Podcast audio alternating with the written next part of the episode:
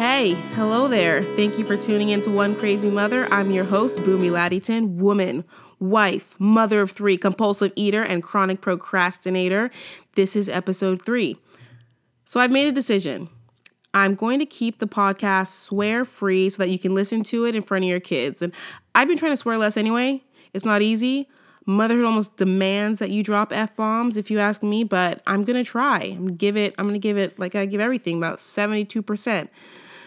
I'm not looking forward to tomorrow because I have to take my toddler to the play center. And I love spending time with the little dude. I do, but only at home. Um, he's two and a half now, almost three. So you know what that means. We've got some dark days ahead, people.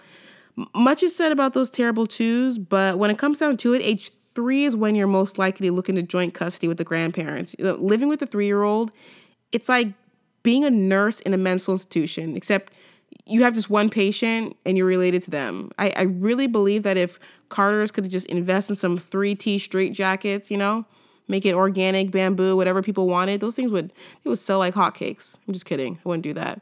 But I'm, I'm not even saying the twos are easy. The twos are a goldfish cracker poop stained roller coaster of emotion. We can all agree on that.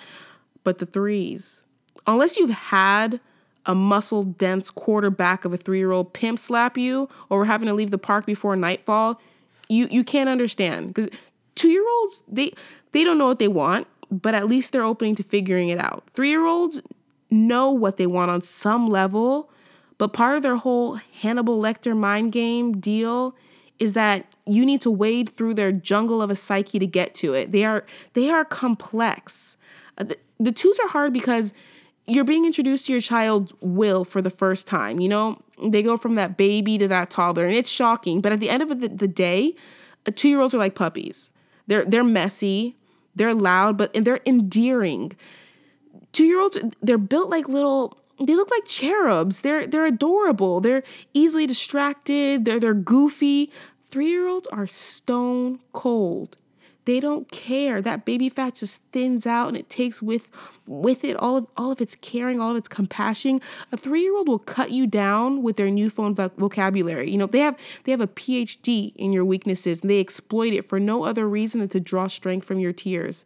I do believe that. My son he turns three at the end of the spring and i can i can feel it starting he's he's doing this thing now where even though he he can enunciate just fine, he'll slur his words. And I thought he was developing some kind of speech impediment or something was going on neurologically. Like, did I drop him? I don't know. But I, I was Googling left and right, and then I realized that he wasn't even doing it for grandma or grandpa, only when he talked to me. And you know why? Because chaos. That, that's why. He'll either talk like he's had eight shots of tequila or he screams incoherently. There's nothing in between. And then he gets wildly upset because I can't understand his gibberish. And that's that's my entire life right now. So, and I'm not saying 3-year-olds are bad. They're not they're not bad because there are no bad children, just spirited children. They're they're nuts. I they're 3-year-olds are emotionally unstable powder kegs in the midst of a mid baby crisis. They need they need safe space, boundaries, consequences, simple carbohydrates and and streaming Netflix to make it through the day, you know. I feel like I should get one of those teardrop tattoos on my face for each 3-year-old that I survive. Do you know how I get through the threes? How I get through? I get lollipops and gummy vitamins. I make it rain in my house with three year olds. And dinner time, dinner time is already hard for me. It's already easily, I'm just gonna put it out there, it's the worst part of my day, but it's about to get worse because three year olds find reasons to reject meals that are so complex that they almost start to make sense. On, on some level, you think that something's wrong with you. I mean, example, they'll say things like, this lasagna smells like a sneeze. Grapes make my tongue feel red. The broccoli yelled at me. And what do you even do with that? So you can't let yourself get pulled into the alternate dimension and reality that three year olds live in. You know, you have to just get ready for the longest meals you've you've ever sat through. Put a cushion under your bum, you know, because you're gonna be there for a while. If if you've never seen a three year old take two minutes to chew four grains of rice, good for you. Because I have. I've witnessed that. Uh, Three year olds, they do a number on your self esteem. That's for one. I'm waiting for my son to say, I hate you for the first time. I know it's coming. That's always fun. It's a good time. I like to respond with a very calm and I love you, you know? So they're like, I hate you. I hate you, mom. And you go, and I love you. It makes them angry, but I feel like part of good parenting is the revenge. I believe it's I believe it's Gandhi who who first said that. But you know what else starts with the threes? That hoarder style collecting. That's when they start collecting rocks, garbage, leaves, broken pencils, and they'll ask you to hold it for them. You know, like you're some kind of Swiss vault, kind of living and breathing bank, like as if I have nothing better than to do than to guard a dirty leaf with my life. One man's trash is another three-year-old's treasure, and that is for sure.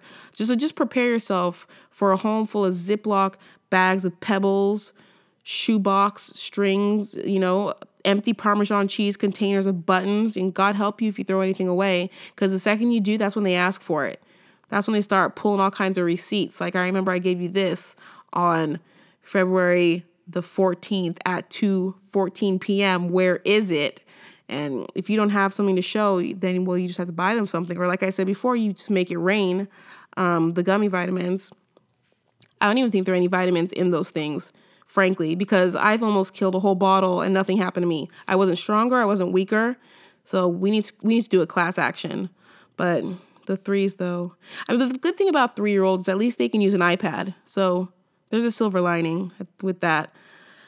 Uh, but so what's what what would you say? What's in my crock pot right now? Thank you for asking. Uh, tonight I'm making slow cooker ribs they take eight hours, so we'll either have a feast of epic proportions or it'll just be a hot ceramic bowl of meat mush. I don't know. I follow the recipe about 70, 75%. So whatever happens, happens. That's that's where I'm gonna that's, that's how I'm approaching it. Um I'm serving it with white bread slices and canned corn because that's just how I get down. And white bread can be a side dish, so you guys need to stop criticizing people. It's food you know, I hate how dinners have to be so fancy now.